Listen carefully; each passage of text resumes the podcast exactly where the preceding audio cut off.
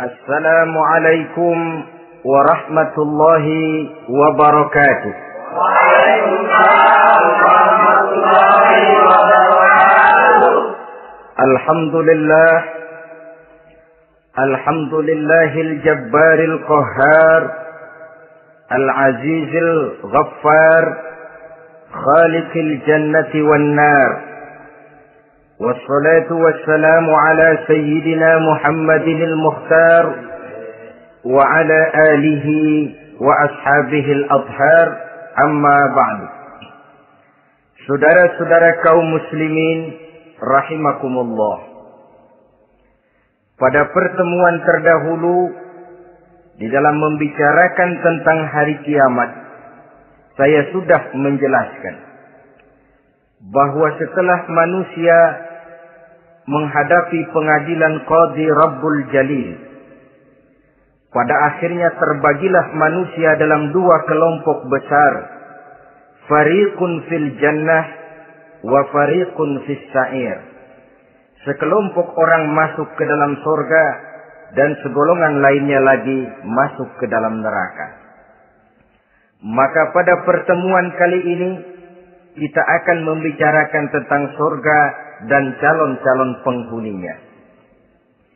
Surga dalam Al-Quran selalu disebut dengan kata-kata jannah yang wujudnya surga itu sesungguhnya merupakan suatu tempat di akhirat nanti. Yang di dalam tempat itulah Allah akan memberikan balasan berupa kenikmatan yang tiada terhingga kepada hamba-hambanya yang soleh yang bentuk kenikmatan itu dijelaskan Allah dalam hadis kursinya. A'dattu li'ibadiyas salihin ma la aynun ra'at wa la uzunun sami'at wa la khatar ala qalbil bashar. Aku sediakan buat hamba-hambaku yang soleh. Satu kenikmatan yang belum pernah dilihat oleh mata, belum pernah terdengar oleh telinga, dan belum pernah terdetik dalam hati manusia tentang kenikmatan yang semacam itu. Jadi kalaupun dalam banyak ayat-ayat Al-Quran Allah menggambarkan tentang surga yang di bawahnya mengalir sungai-sungai jangan disamakan dan dibandingkan dengan sungai yang ada di dunia ini. Kalau surga bercerita tentang pohon dengan segala buah-buahnya, jangan samakan dengan pohon dan segala buah-buahan yang ada di dunia ini. Kalau surga bercerita tentang istana, tentang tempat tidur, tentang permadani dan sebagainya, seluruhnya tidak sama dan tidak bisa disamakan atau dibayangkan dengan yang kita hadapi dalam kehidupan di dunia ini. Di sanalah manusia akan menemukan kehidupan yang hakiki, yang sebenar-benarnya, yang tidak akan pernah berubah untuk selama-lamanya. Adapun kehidupan di dunia ini, boleh saja kita katakan kehidupan yang kamuflase, fata morgana atau dalam bahasa agama sering disebut dengan kehidupan khayali. Ia berubah, ia bertukar, ia berganti oleh pergeseran masa dan pertukaran waktu. Kita jadi orang kaya di dunia, bagaimanapun kayanya kita, kekayaan itu tidak lain adalah kekayaan khayali namanya. Hari ini dia kaya, besok dia boleh jatuh bangkrut. Tengoklah orang-orang kaya di dunia ini yang tidak cuma sekedar memperkaya diri untuk dirinya sendiri saja, tapi kadang-kadang sudah mempersiapkan untuk anak-anaknya, untuk cucu-cucunya, untuk iparnya, untuk besannya, pendeknya untuk seluruh keluarganya. Tidak cukup harta cuma untuk satu, dua, tiga, bahkan sampai tujuh keturunan. Tidak cukup dengan uang miliaran, malah triliunan tidak cukup dengan punya tanah yang luas, malah gunung dibeli, laut dibeli, langit pun kalau dijual mau dibeli. Sudah melampaui batas yang dinamakan kewajaran, dihinggapi penyakit penyakit rakus bin serakah alias tamak. Lalu menghalalkan segala macam cara untuk mencapai harta, padahal itu tidak lebih dari bayangan khayali. Harta yang banyak itu mampukah menolak penyakit yang hendak datang? Harta yang banyak itu mampukah menahan tumbuhnya uban selembar di atas rambutnya? Harta yang banyak itu mampukah mencegah sebuah giginya yang hendak permisi? Dan pada akhirnya harta yang begitu banyak itu mampukah menolak kedatangan malaikat maut? Sama sekali ternyata tidak. Itulah kekayaan khayali namanya. Karena itu orang yang terbuka mata hatinya, dia tidak hanya mengejar kekayaan khayali ini, dia mengejar kekayaan hakiki yang terpendam di dalam kepribadian berupa al-akhlakul karimah. Akhlak dan budi pekerti yang terpuji yang menghiasi jiwa dan kehidupannya. Ada sifat sabarnya, ada sifat syukurnya, ada sifat konaahnya dan segala macam akhlak yang terpuji itulah kekayaan jiwa yang tidak bisa dinilai dengan materi. Kita punya pangkat, jabatan, kedudukan tinggi, pangkat apa pun di dunia ini sesungguhnya tidak lebih dari pangkat khayali. Buktinya bahwa dia pangkat khayali, pangkat di dunia ini selalu ada bekasnya. Saudara kenal ada bekas camat, ada? Ada bekas lurah, ada bekas gubernur, ada bekas menteri, ada bekas presiden. Hari ini dia lurah, besok bekas lurah. Hari ini dia camat, besok bekas camat. Hari ini dia menteri, besok bekas menteri. Pangkat khayali. Maka Quran menganjurkan jangan pangkat khayali yang kita kejar mati-matian sampai menggunakan sistem jilat atas, injak bawah, sikut kiri kanan yang penting dapat kedudukan. Padahal itu tidak lebih daripada pangkat khayali. Quran menganjurkan carilah pangkat hakiki. Kedudukan di sisi Allah, makam di sisi Allah, itulah pangkat yang sebenarnya. Apa jalan ke arah sana? Quran memberikan petunjuk. Minal laili fatahajjad bihi nafilatan lak Asa ayyab'asaka rabbuka maqaman mahmuda. Di keheningan malam. Dikala orang tidur nyenyak, bangunlah engkau tahajud kepada Allah Tuhanmu. Pasti kalau itu kau laksanakan, Allah akan menempatkan engkau di satu tempat yang terpuji. Mendapat pangkat yang hakiki. Dan bukan sekedar pangkat khayal. Kita berusia muda, muda kita ini pun muda khayali. Berapa lama kita muda? Hari berubah jadi minggu-minggu bertukar menjadi bulan-bulan pergi datanglah tahun. Pergeseran masa dan pertukaran waktu membuat kita jadi berubah. Kulit yang tadinya kencang jadi lentur dan keriput. Segalanya berubah. Oleh karenanya, pada kehidupan di surga nanti, orang akan menemukan kehidupan yang hakiki yang tidak akan pernah berubah untuk selama-lamanya. Nah, kita akan mulai dengan mencerita, menjelaskan bagaimana sebenarnya keadaan surga itu. Pertama luasnya. Berapa sih luasnya surga? Dengan logika, sekarang ini dunia dihadapi dengan kekhawatiran terhadap peledakan penduduk yang nyaris tidak terkendali 5 miliar lebih jumlah manusia yang nongkrong di permukaan bumi. Tapi sesungguhnya planet bumi yang kita tinggali ini cuma satu planet kecil dari sembilan buah planet yang berada dalam sistem tata surya matahari yang lazimnya kita namakan galaksi. Selain tata surya matahari yang namanya galaksi itu, masih terdapat lagi galaksi-galaksi lain yang dengan sendirinya juga dikitari oleh planet-planet lain.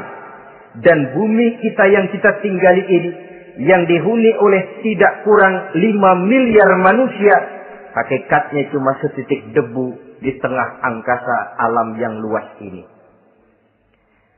Oleh karenanya di dalam surah Ali Imran ayat 173 ayat 133 Allah Subhanahu wa taala menjelaskan wasari'u ila maghfiratin min rabbikum wa jannatin arduha as-samawati wal ardu u'iddat lil muttaqin Bersegeralah kamu menuju ampunan Allah dan surga yang luasnya seluas langit dan bumi.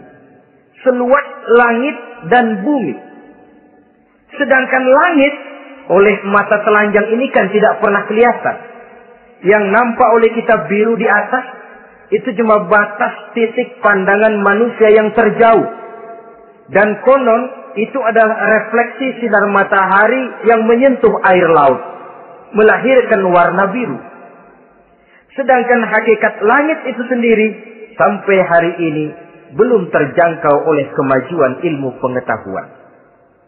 Sejauh-jauhnya manusia pergi baru ke bulan. Mungkin dalam beberapa tahun mendatang dia akan pergi ke planet-planet Mars dan planet-planet lainnya. Tapi itu masih terbatas dalam sistem tata surya matahari atau galaksi kita ini.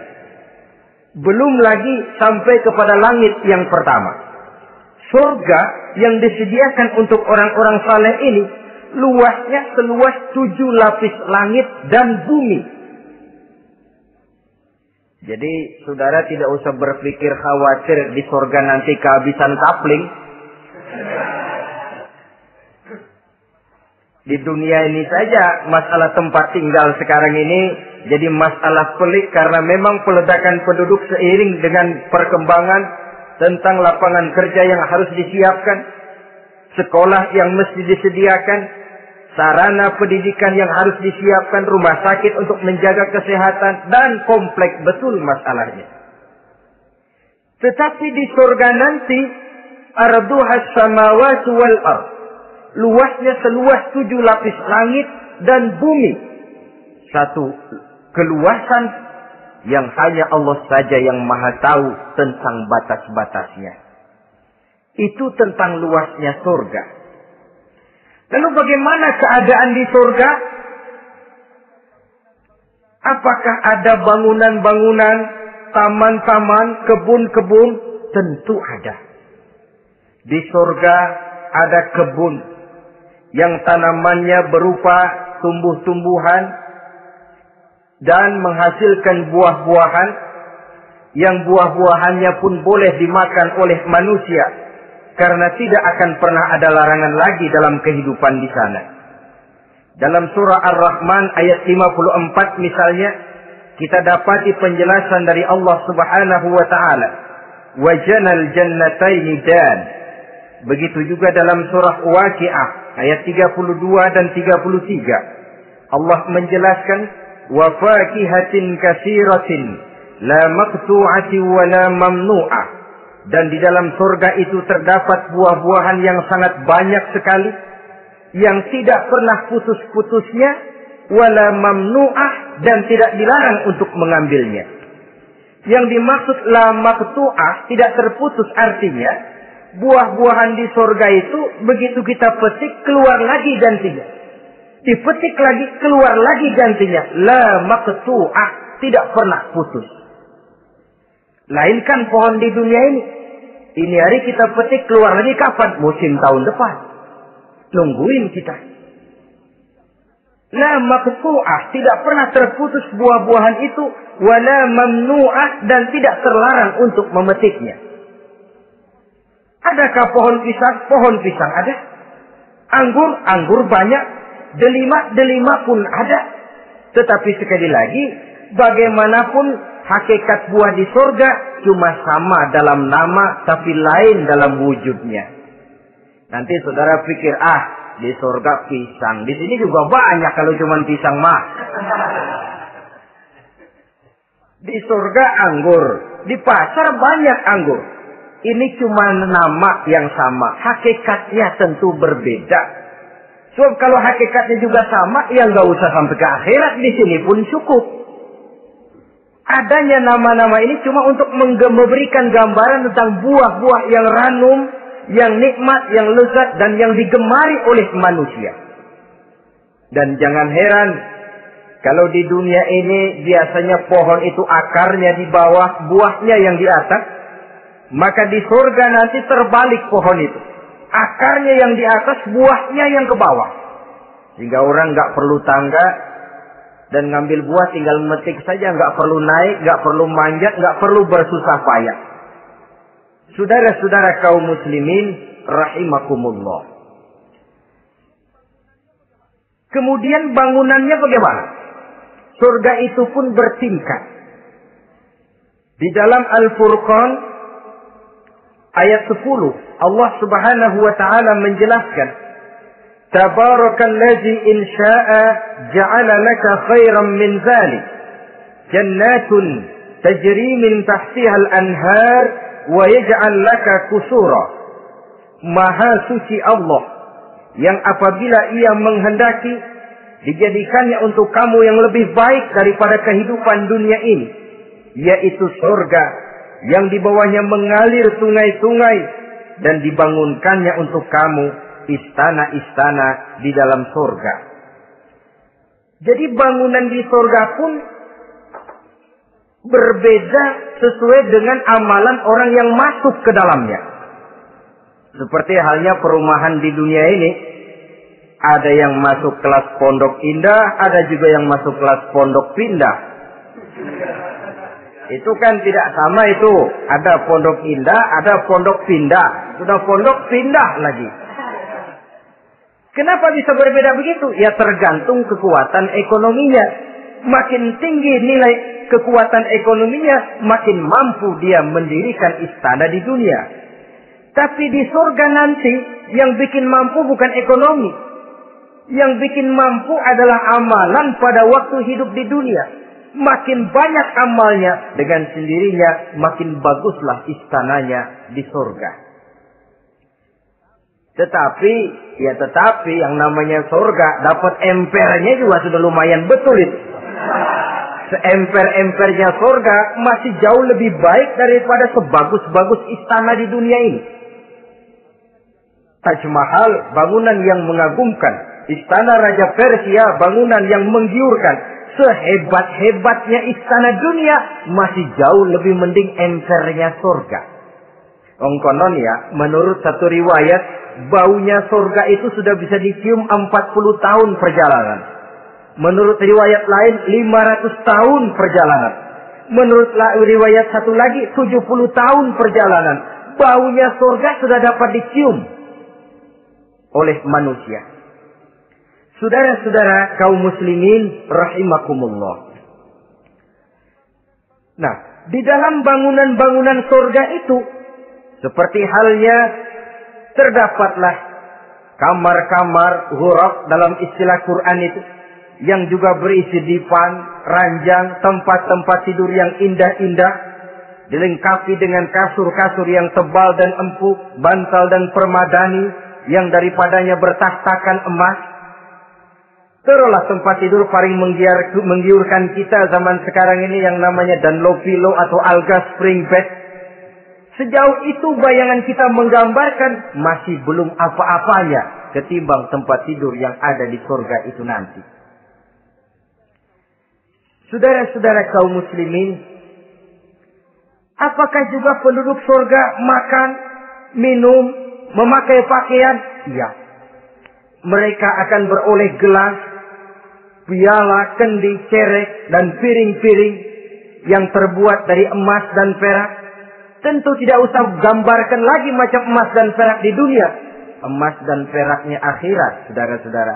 Tetap saja mana ainun ra'at, wala uzunun sami'at, wala khatara fi qalbil basar.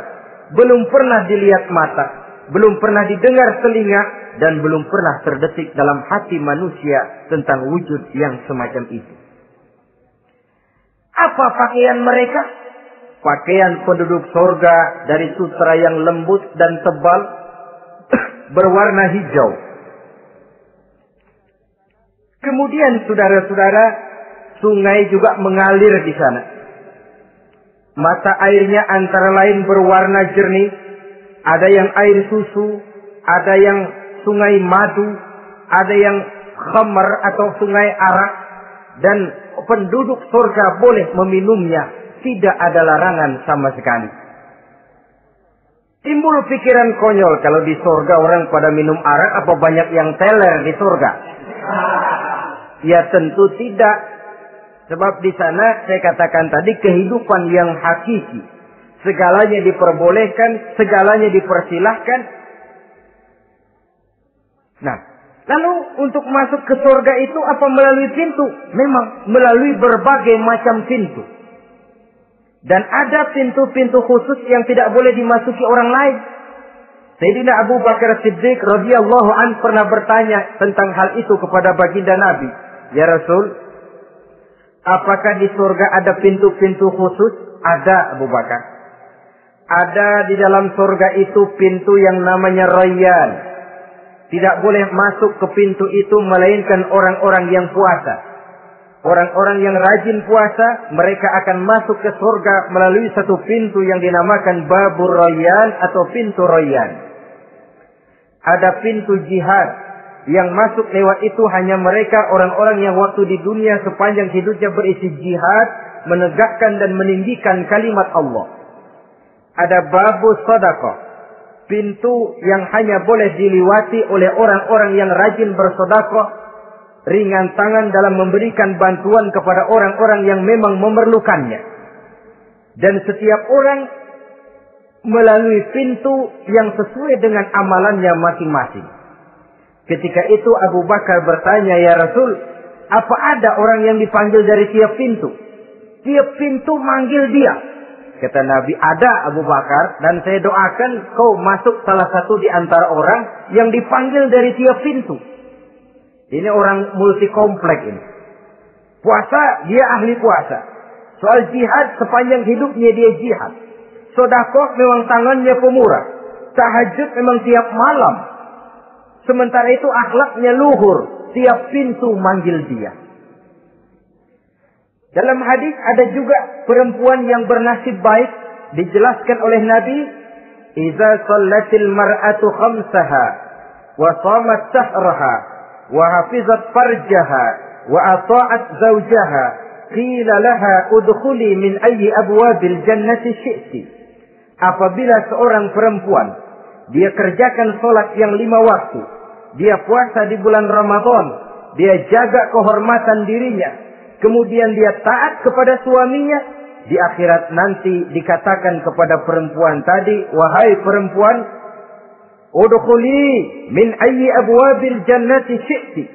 Masuklah kamu ke dalam surga dari pintu mana saja yang kamu mau. Disuruh pilih, saudara-saudara. Nah kalau kita waktu di dunia ini tidak ada keistimewaan amal, bingung mau masuk pintu mana. Ramadan puasanya kayak gendang.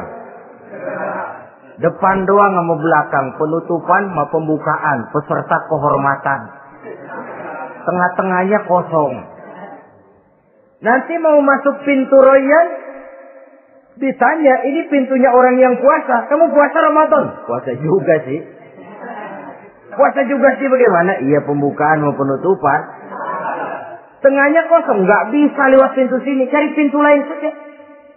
Mau masuk kita lewat pintu jihad, Ditanya lagi, kamu lewat sini apa merasa pernah berjuang membela agama waktu di dunia? Mau lewat pintu sholat, apa kau termasuk orang yang konsekuen menjaga sholat? Bersyukurlah kita kalau tiap pintu memanggil. Kalau tidak, adalah salah satu amal kita yang menunjukkan keistimewaan kita. Karena itu beramal nggak perlu banyak. Yang penting rutinnya, istiqomahnya. Ahabbul a'mali indallah adwamuha wa in qalla amalan yang paling dicintai Allah yang dikerjakan secara tuntas walaupun tidak banyak. Saudara baca ayat Quran nggak banyak, satu malam cuma tiga ayat, tapi rutin tiap malam tiga ayat, tiap malam tiga ayat. Itu lebih dicintai Allah daripada sekali ngaji satu juz, terus tiga bulan pre nggak ngaji-ngaji. Lebih baik yang sedikit sedikit ini tapi rutin dia akan menjelma menjadi amalan yang banyak daripada sekalinya banyak lalu ke belakangnya malah tidak ada sama sekali. Hendaknya ada amalan-amalan kita yang menunjukkan keistimewaan dan kelak akan menjadi pintu yang kita tempuh di surga nanti. Apabila kita sudah melalui pintu-pintu surga itu dan tinggal di dalamnya dengan pakaian, dengan perhiasan, dengan makanan dan minuman sebagai yang saya sebutkan tadi, maka kita pun dalam kehidupan di sana akan dilayani oleh pelayan-pelayan muda. Yatufu alaihim wildanun mukhalladun. Pelayan-pelayan yang muda itu keliling melayani apa keperluannya. Dan tidak pernah tua pelayan itu. Sebagaimana kita pun tidak akan pernah tua. Pendeknya sudah jadi king of king di surga ini. Jadi raja di raja fasilitas serba cukup, apa yang kita mau tersedia, tidak ada larangan dan pelayan seperlunya diberikan kepada kita. Nah, bagaimana keadaan penduduk surga? Dari Imam Turmuzi dijelaskan satu hadis berkata Hasan Al-Basri, Ahlul jannati kulluhum abna'u salasa wa salasin sana mereka rata-rata orang-orang muda penduduk surga itu. Umurnya tidak lebih 33. Ya muda-mudanya, cakep-cakepnya, ganteng-gantengnya. Pantas kalau satu hari ada perempuan tua menghadap Rasul. Ya Rasul, saya ahli ibadah. Saya beriman kepada Allah. Saya cinta kepada Islam. Apakah saya akan masuk surga ya Rasul? Nabi senyum. Enggak bu, nenek-nenek enggak masuk surga. Itu perempuan nangis sejadi-jadinya. Ya Rasul kalau gitu sia-sia tahajud saya. Sia-sia puasa saya. Sia-sia segala macam ibadah saya. Nenek-nenek nggak masuk surga ya Rasul. Sayang benar segalanya. Rasul kemudian menghampiri perempuan tadi. Bu, kalau yang ibu bilang itu benar, ibu masuk surga. Cuman di sana ibu balik muda lagi. Kulit nggak kempot kayak begitu. Rambut nggak putih macam begitu. Ibu nanti di surga bakal jadi muda lagi. Salah sawasalasin. Umur 33 tahun. Rata-rata seluruh penduduk surga umurnya begitu. Tidak ada yang tua, tidak ada yang anak-anak, tidak ada yang remaja, rata-rata segitu. Nah, lalu bagaimana? Di surga hati mereka menjadi satu. Di antara sesama penduduk surga. Tidak ada yang iri hati. Tidak ada yang punya sifat dendam. Itu keadaan di surga. Walaupun bertetangga, yang satu bisa mengunjungi yang lain, yang satu bisa nengokin yang lain. Tapi tidak ada sifat iri hati dan dengki. Tidak ada yang satu datang ke tempat saudaranya di surga. Loh, kapling lo lebih luas dari gua. Ini nggak ada Tuhan. Tidak ada. Semuanya hati sudah menjadi satu. Tidak ada dendam, tidak ada iri hati. Kan jauh bedanya dengan kehidupan di dunia ini toh. Kadang-kadang di dunia ini begitulah romantikanya. Kita melarat, disuraki orang, kita sedikit kaya, diselidiki orang. Ada saja yang iri, ada saja yang hasut, dan selalu mencari cara untuk menjatuhkan kita. Di surga, hal semacam itu tidak akan kita temui. Orang tidak punya sifat iri hati dan dendam. Lalu bagaimana lagi keadaan penduduk surga itu? Mereka selalu merasa senang dan bahagia. Tiap hari, tiap saat yang dirasakan cuma itu saja. Tidak diselingi seperti kehidupan di dunia ini.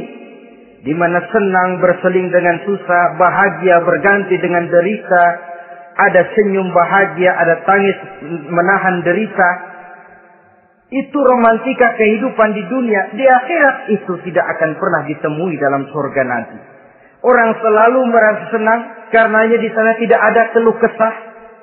Tidak ada orang yang murung. Tidak ada orang yang narik nafas panjang sambil menghitung bintang di langit.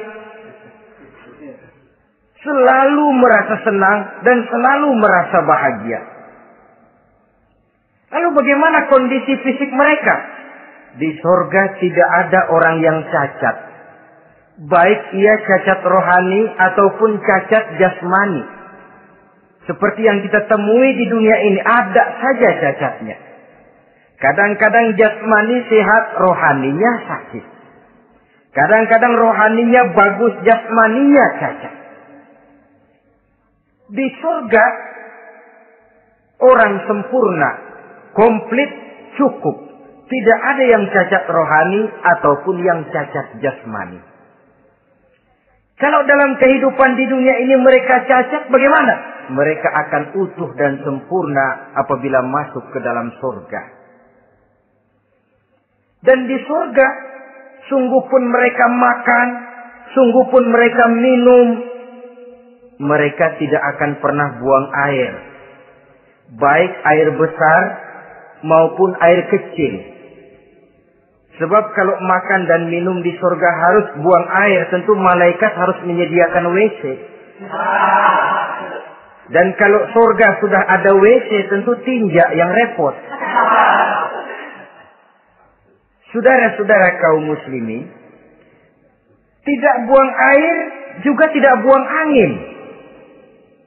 Dan tidak sakit. Tidak terkena penyakit. Penyakit apa pun namanya. Sudah di surga itu daerah bebas penyakit. Jadi barangkali kalau keluar ke halaman surga nggak pakai baju masuk angin, tidak. Kalau di sana repot nyari duit kerokan. Segalanya sempurna, segalanya cukup. Lalu bagaimana kalau tiap saat mereka makan, tiap saat mereka minum tapi tidak buang air? Konon keringat yang keluar dari mereka, tubuh mereka. Dan keringat yang keluar itu mengandung bau kesturi yang amat sangat harum baunya. Saudara-saudara, kemudian penduduk surga itu oleh Allah diberikan teman hidup yang namanya bidadari. Makhluk Allah yang teramat sangat cantiknya. Yang tidak bisa kita bayangkan macam apa cantiknya. Barangkali kalau kita menonton film kita kagum dengan bintang-bintang film kenamaan yang cantiknya selangit. Itu mah belum ada seujung kukunya dari para bidadari. Mereka dalam Quran disebut azwajun mutahharah, istri yang disucikan. Apa pengertian suci di sini? Belum pernah tersentuh sebelumnya baik oleh manusia, baik oleh jin, baik oleh malaikat sekalipun. Jadi memang orisinil, build up dari sononya belum kepake. Khusus untuk manusia yang masuk surga. Belum pernah kepegang sama manusia. Jangankan manusia, jin dan malaikat saja belum pernah megang. Lahirkan di dunia sekarang ini kita mau cari barang orisinil sudah sudah repot. Ya mujurlah kalau saudara menemukan seorang gadis yang orisinil paten, masih build up. Barangkali mujur, tapi umumnya terutama di kota-kota besar, ya sudah kita dapat second hand juga masih lumayan. Kalau tidak rongsok-rongsok bener mah. Ini kadang-kadang sudahlah second hand, kondisinya juga 30%. Udah mesti nyervis melulu kita. Saudara-saudara, azwajun mutahhar belum pernah tersentuh oleh siapa pun. Lalu makna tohara ini mereka selalu suci, tidak pernah men, baik menstruasi atau mencret. Tidak pernah. Nah kalau perempuan kita, istri-istri kita di dunia ini kan satu minggu dalam sebulan terkena dapat fasilitas dia untuk tidak sholat, untuk tidak ibadah, masa haid itu. Perempuan di surga yang namanya bidadari tidak akan pernah mengalami haid. Lalu apalagi keistimewaannya? Selalu perawan. Tidak pernah janda. Walaupun tiap hari dipakai, habis dipakai perawan lagi. Saudara-saudara yang saya hormati. Itu diperuntukkan untuk penduduk-penduduk surga. Nah itu laki-laki itu. Iya, kalau perempuan bagaimana? Satu riwayat menjelaskan mereka akan menjadi ratu di surga. Dengan segala kenikmatan yang juga tidak pernah mereka bayangkan sebelumnya. Riwayat lain menjelaskan bahwa mereka juga akan berkumpul dengan suami, istri, dan anak-anaknya jikalau mereka memang orang-orang soleh. Ada juga riwayat lemah menjelaskan bahwa mereka akan mendapat bidadara istilahnya. Saudara-saudara kaum muslimin rahimakumullah. Pendeknya surga dan seluruh kenikmatan yang ada di dalamnya tidak pernah mata melihat, belum pernah telinga mendengar, belum pernah terdetik dalam hati manusia. Oh di surga begini kali ya. Berbeda dengan itu. Oh dari begini kali ya. Kalau masih begini kali ya, masih bisa dibayangin. Ini sudah nggak bisa dibayangin. Jadi nggak usah begini ya begitu ya. Saudara-saudara, apabila orang sudah masuk ke dalam surga, bertemu dengan sesama teman waktu di dunia, surah At-Tur menjelaskan ayat 25 26, wa aqbala ba'dhum ala ba'di yatasaalun. Qalu inna kunna qablu fi ahlina musyrikin famanna Allahu alaina wa waqana azab samum Apabila mereka telah masuk ke dalam surga, sebagian yang lain berkunjung kepada sebagian yang lain. Cara kita belah sono. Ini teman kita dulu waktu juni yuk samperin yuk. Ba'duhum ala ba'di yatasa'alun. Saling tanya menanya. Kalau istilah kita, eh sampai juga kemari? Iya. Oh, oh, saya waktu di dunia dulu sebenarnya sudah khawatir khawatir, takut mendapat azabnya Allah. Tapi Allah memberikan karunia kepada saya. Saya diselamatkan dari azab, dari mara bahaya neraka. Sampai sampailah saya ke dalam surga ini. Alhamdulillah. Bagaimana kabarnya ente? Alhamdulillah saya juga sampai ke surga ini. Si Fulan bagaimana? Nyangkut kali dia mah di neraka. Yatasa'alun. Saling tanya menanya hal ihwal dan keadaan mereka. Tapi satu hal yang jelas saudara-saudara. Di surga nanti itu tidak ada perkataan yang sia-sia. Tidak ada ucapan kotor. Tidak ada omongan keji. Dan tidak ada omongan kosong. Tidak ada omongan yang sia-sia. Ucapan-ucapan yang kotor, mencaci maki itu tidak ada. Karena sifat marah pun tidak ada dalam surga. Kalau di sini kadang-kadang sedikit marah sudah semrawut, kata-kata kita sudah out of control. Di sana tidak ada kata-kata kosong yang tidak ada manfaat dan tidak ada gunanya. Saudara-saudara kaum muslimin, rahimakumullah. Kemudian yang terakhir, kita akan membicarakan apa saja nama-nama sorga itu dan siapa calon orang-orang yang masuk ke dalamnya. Pertama yang dinamakan Jannatul Firdaus atau surga Firdaus. Surga Firdaus ini oleh Allah Subhanahu wa taala disediakan untuk orang yang dijelaskan dalam surah Al-Mu'minun ayat 1 sampai dengan 11. Qad aflahal mu'minun. Beruntunglah orang-orang yang beriman. Jadi kalau saudara ingin dapat kapling di tempat yang namanya Firdaus, itu boleh pesan mulai sekarang. Nafas masih ada, Allah masih memberikan kesempatan untuk hidup, pesan tempat dari sekarang. Apa harga karcisnya? Pertama, qad aflahal mu'minun, harus beriman. Ini syarat mutlak. Tidak beriman, nggak usah minta karcis. Minggir. Ini karcis pertama harus untuk orang yang beriman. Setelah itu yang kedua apa? Allazina hum fi salatihim khashi'un. Mereka yang khusyuk di dalam solatnya. Jadi untuk mendapat tiket ke surga Firdaus itu setelah beriman khusyuk di dalam solat. Artinya khusyuk tarkul ghair li ajlil amal. meninggalkan yang lain dan hanya memfokuskan diri kepada satu pekerjaan yang sedang dihadapi. Kalau kita makan sambil ngobrol itu namanya makannya nggak khusyuk. Sebab ada sambil ngobrolnya. Nah, sholat yang khusyuk, sholat yang di dalamnya tidak berisi yang lain kecuali sholat itu. Meninggalkan yang lain dan hanya memfokuskan diri saja untuk melaksanakan suatu amalan. Dan sholat khusyuk itu berat.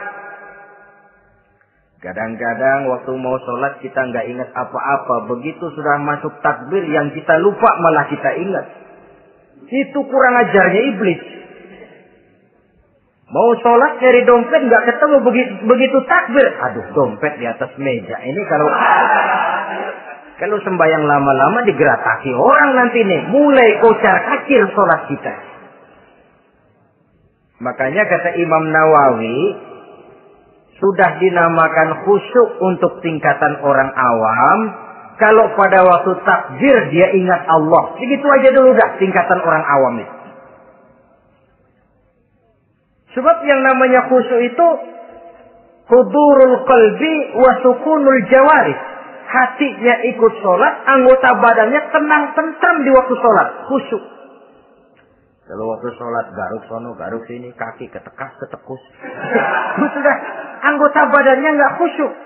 Atau hat, anggota badannya tenang, tentram, nggak gerak-gerak. Cuma hatinya ngayap ke mana-mana. Badannya di musola, hatinya di pasar. Itu juga nggak khusyuk. Dan itu berat. Karena itu, ini syarat kedua untuk mendapat tiket ke Firdaus. Imam Ali saja pernah dites oleh Rasul. Ya Ali, saya ya Rasul. Kalau kau bisa sembahyang khusyuk, aku boleh kasih kau serban. Kamu boleh pilih yang hijau apa yang putih nanti. Baik ya Rasul, sembahyang beliau dua rakaat. Selesai salam ditanya, yang mana sorbannya li? Kata Imam Ali, yang yang hijau ya Rasul. Belum nengok, udah yang hijau ya Rasul. Kata Nabi, kalau begitu ente nggak khusyuk. Kenapa? Mungkin tadi waktu sujud mikirin, ntar kalau gua ditawarin milih yang hijau aja dah. Belum nengok sudah menjawab. Saudara-saudara, yang ketiga, wallazina hum 'anil lagwi mu'ridun. Orang-orang yang menghindarkan diri dari ucapan dan perbuatan yang sia-sia, yang tidak ada gunanya. Ini tiket yang syarat yang ketiga untuk mendapat tiket ke Firdaus itu menghindarkan diri baik dari ucapan ataupun perbuatan yang sia-sia yang tidak ada nilainya baik dalam pandangan manusia lebih-lebih lagi dalam pandangan Allah. Yang keempat wallazina hum lizakati fa'ilun. Mereka yang aktif membayar zakat. Kemudian yang kelima wallazina hum hafizun illa ala azwajihim aw ma malakat aymanuhum fa innahum ghairu.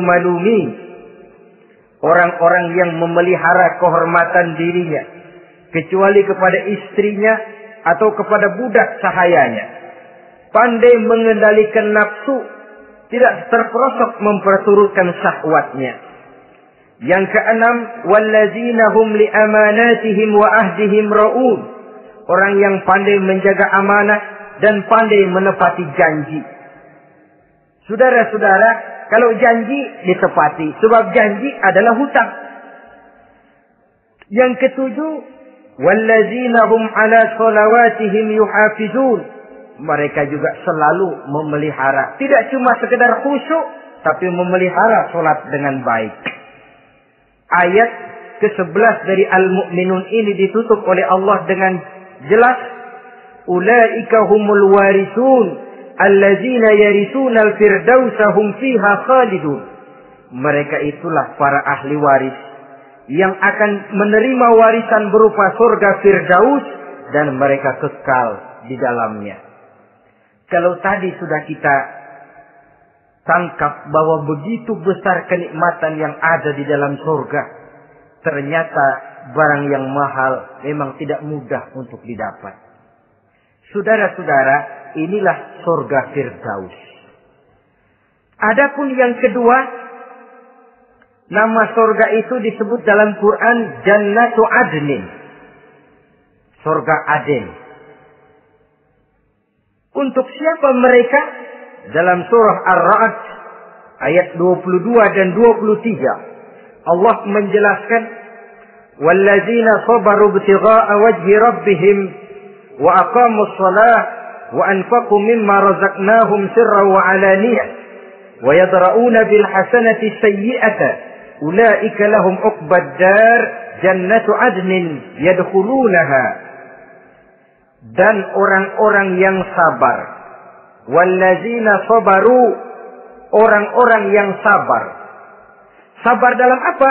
Ibtigha'a wajhi rabbihim dalam menuntut keridoan Allah sabar dalam mencari keridoan Allah. Sujud mencari keridoan Allah sabar. Puasa mencari keridoan Allah sabar. Melaksanakan segala macam ibadah untuk mencari keridoan Allah sabar. Ini syarat untuk mendapat tiket ke surga Aden nanti. Jannatu adnin. Sabar dalam mencari ridho Allah. Apalagi di zaman sekarang katanya persaingan hidup makin tajam lapangan kerja makin sulit. Hip mental hipokrit makin merajalela. Golongan munafik alias bunglon ada di mana-mana. Kalau nemplok di daun kuning warnanya kuning hingga di daun hijau dia jadi hijau nempel di dahan coklat jadi coklat. Menjilat ke sana kemari. Bukan untuk mendapat ridho Allah kadang tapi untuk mendapat ridho atasannya mendapat restu atasannya. Ini kan realita dalam kehidupan. Saudara-saudara mencari muka. Padahal seorang muslim ibtigha'a wajhi rabbihim. Sabar dalam mencari ridho Allah.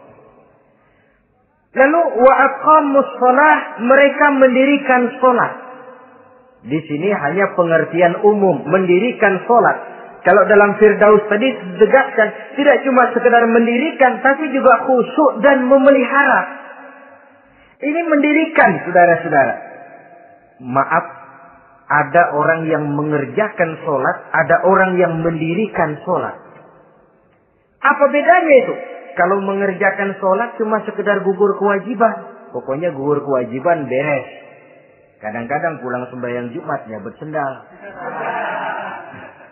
Enggak sembahyang dia. Sembahyang. Kok nyolong sendal pulangnya? Itu baru ngerjain sholat. Belum mendirikan sholat.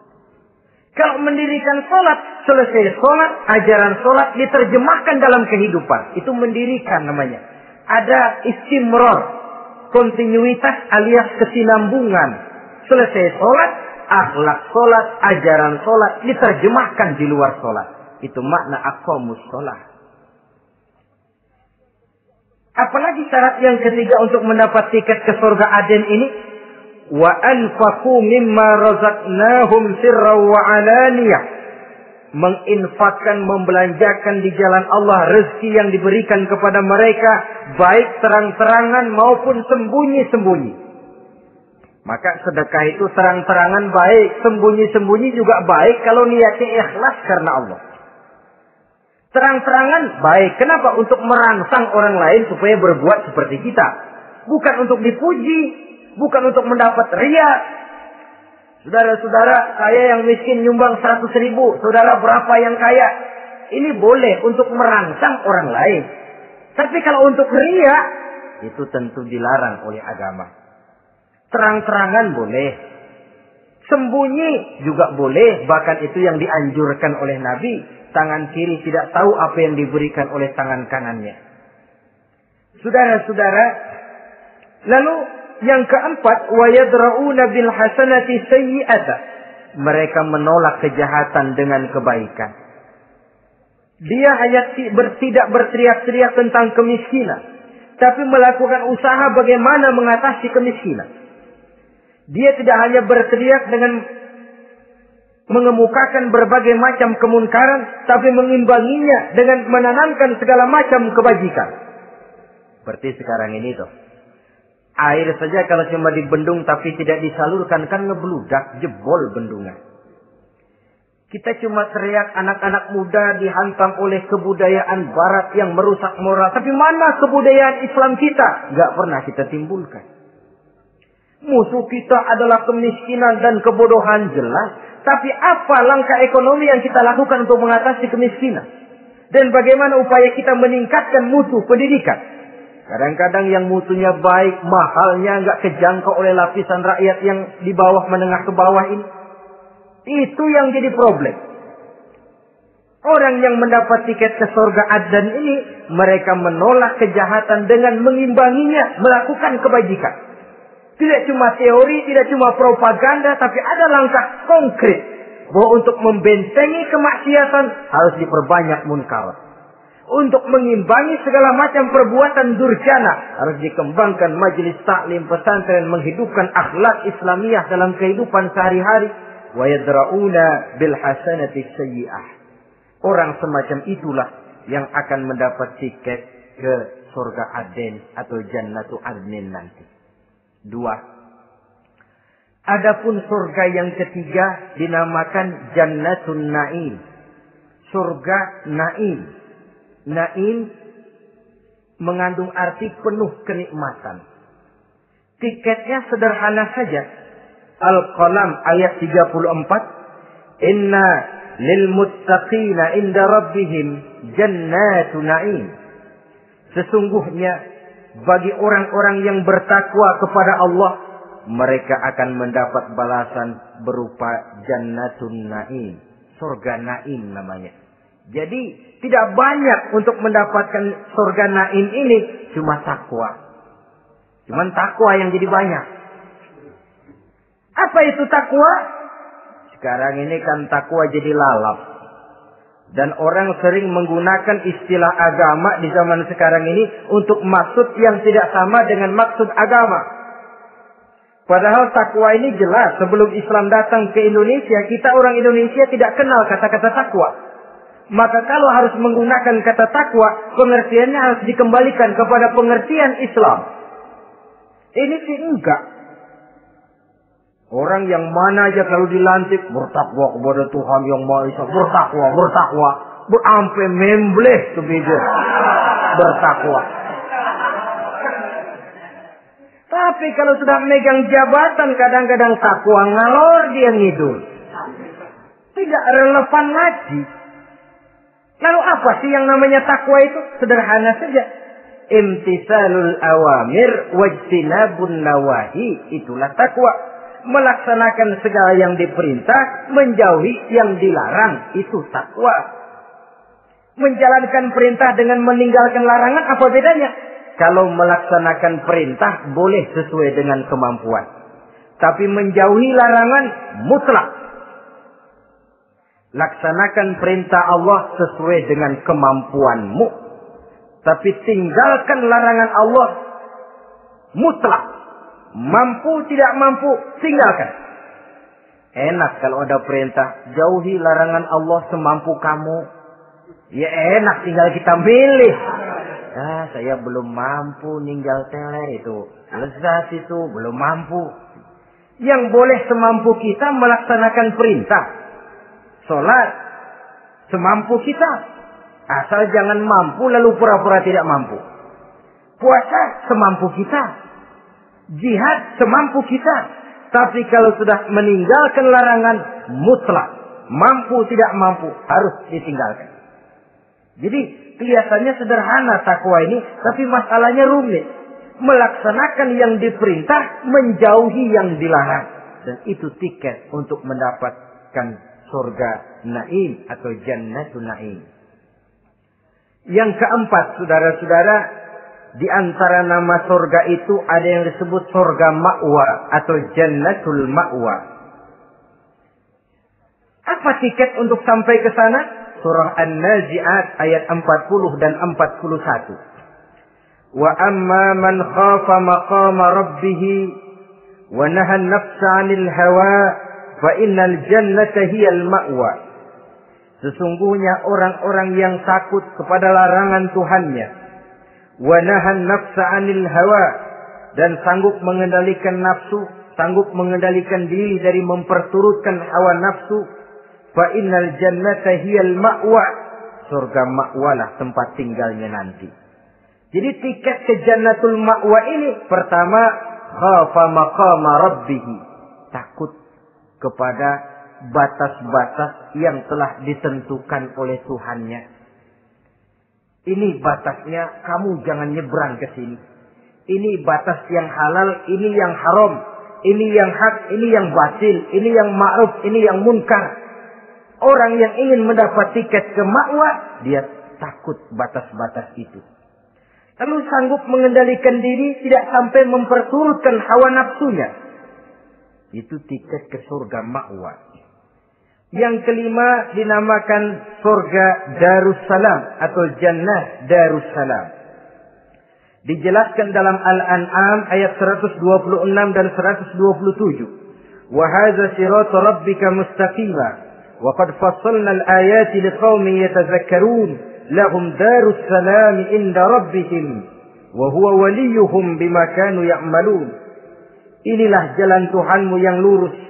Telah kami pisahkan ayat-ayat kami bagi kaum yang mau berpikir.